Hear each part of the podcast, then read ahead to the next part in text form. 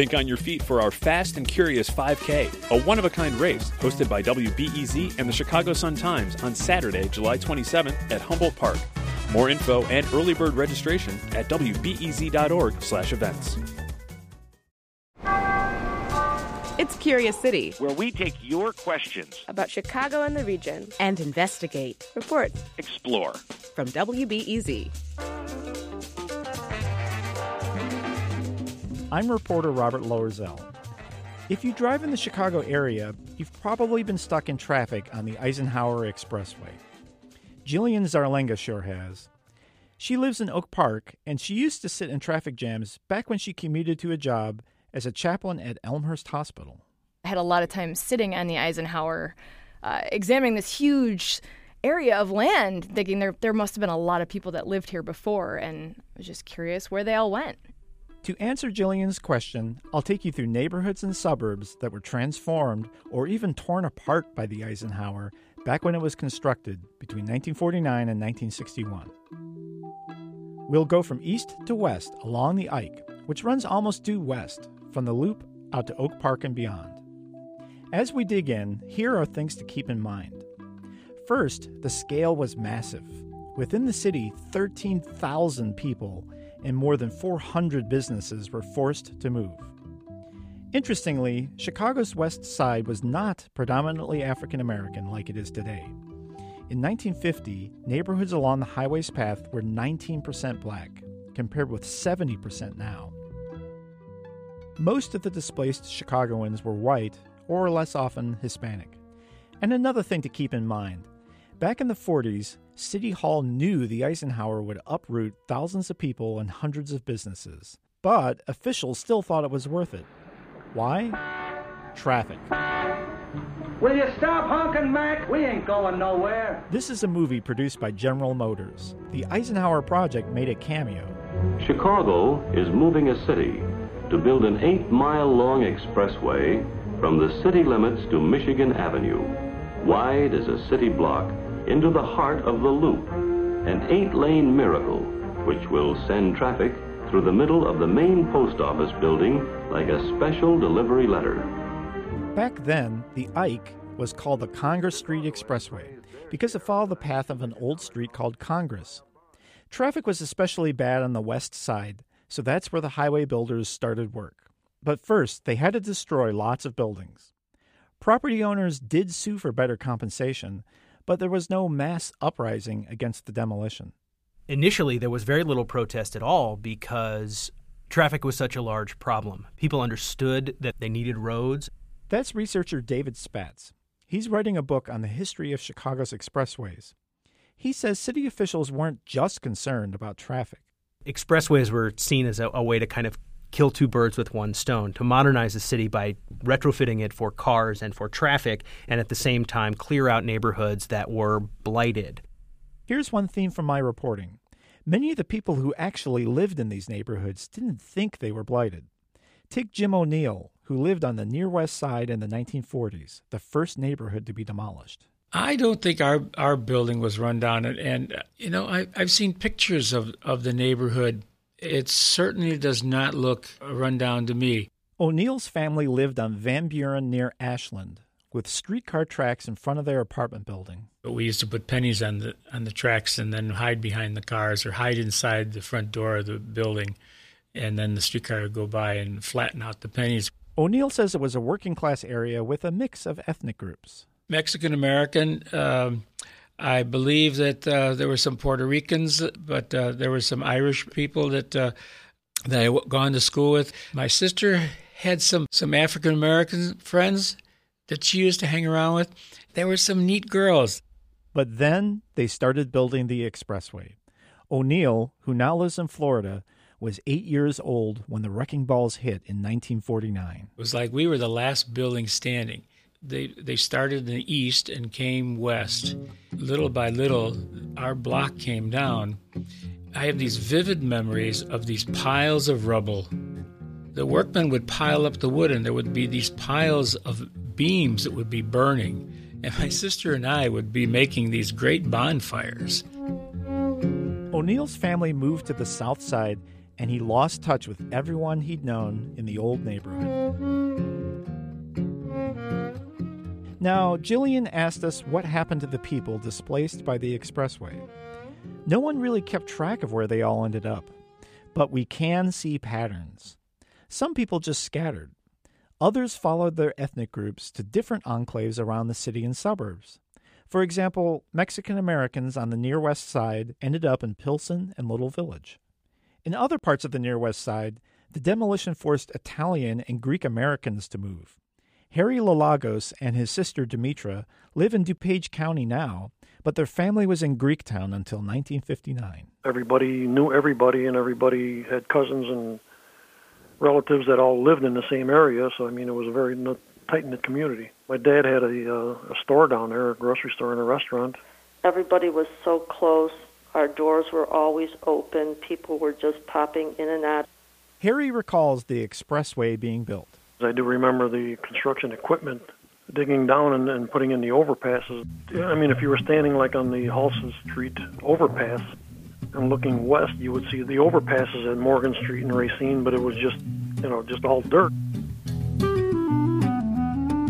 The expressway wasn't the only project that tore up Greektown and Little Italy. A decade later, even more people, including the Lalagos family, were forced out when the University of Illinois built a campus there.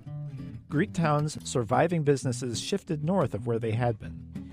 Historians say many of the neighborhood's Italians moved to suburbs like Melrose Park, Elmwood Park, and Addison. In the 1950s, as the demolition and construction continued west, it sliced through a Jewish part of West Garfield Park. That was the Jewish West Side. There were Italians who lived there as well. So that was really the heart of Jewish Chicago. It was a nice community. There were, you know, a lot of restaurants and shops that you know, where people knew each other.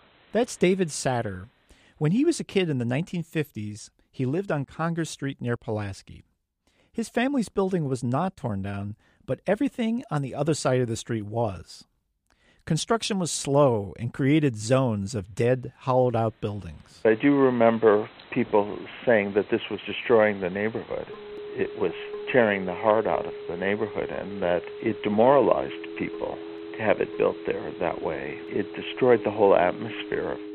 In 1959, when Satter was nine years old, his family moved to the south side a lot of their neighbors went north to other Jewish areas. Satter thinks the expressway was one reason, but certainly not the only reason, why so many white people moved out of the west side.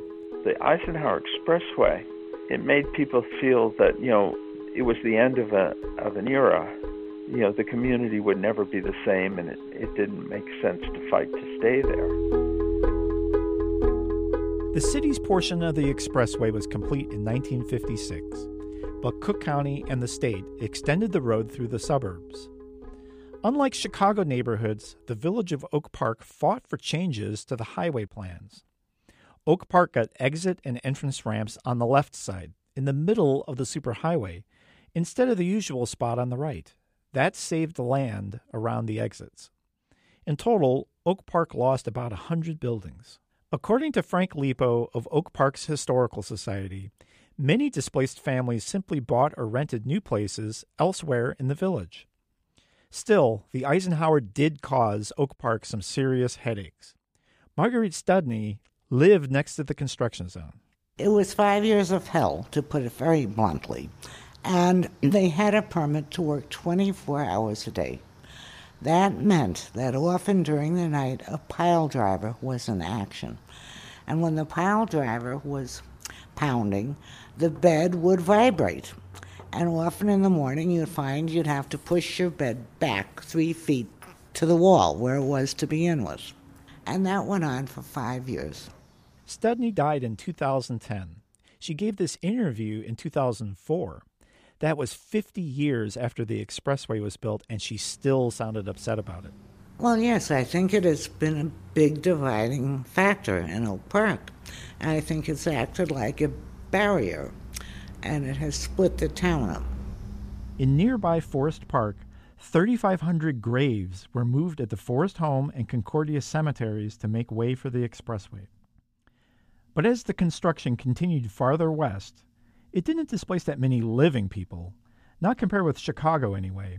Here's historian David Spatz. Well, I think it's important to note generally that the city was much more densely packed at that time, and also the suburbs were much less settled at that point. The original Congress Street Expressway was finished in 1961, reaching Elmhurst. Three years later, it was renamed after former President Dwight D. Eisenhower.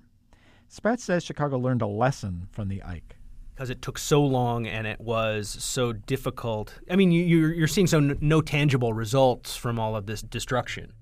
The traffic is still terrible. A lot of people were displaced. And so there was a good bit of bitterness about the inability to actually carry out these projects quickly. The city built more expressways the Kennedy, the Dan Ryan, the Stevenson. By the 1960s, when Chicago considered building a north south crosstown expressway, there was major opposition to the demolition and displacement. Protests were a big reason City Hall killed the crosstown. After all, the Eisenhower and the other superhighways didn't exactly create the utopia General Motors had envisioned in the 1950s. This is the American dream of freedom on wheels, an automotive age traveling on time-saving superhighways, free-flowing channels of concrete and steel. I bring our questioner Jillian to the studio along with her baby daughter to talk with historian David Spatz. And they end up reflecting on the ironies. It was uh, congested the day it opened wasn't the idea of the Eisenhower or the Congress was to help people get to the city, and instead it ended up with people fleeing the city. Yeah. yeah. Want to learn more about the construction of the Eisenhower? We've collected photos from the era, and I explore whether the Ike changed the racial makeup of the West Side. That's all at wbez.org slash curious city. Reporting for the story came from me, Robert Loerzel. Support comes from the Doris and Howard Conant Fund for Journalism.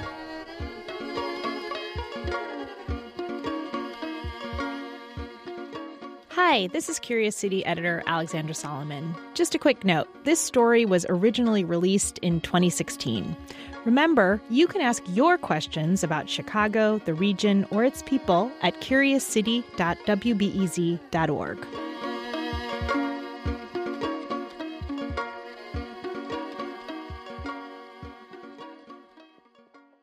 Next time on Curious City. Chicagoans don't always agree on how to pronounce certain street names. Many long term residents call a particular street Goethe, but the CTA announcer calls it Goethe. But sometimes the CTA sides with classic Chicago pronunciations like Paulina or Des Plaines. So, how do they decide on the pronunciation? Find out. That's next time on WBEZ's Curious City.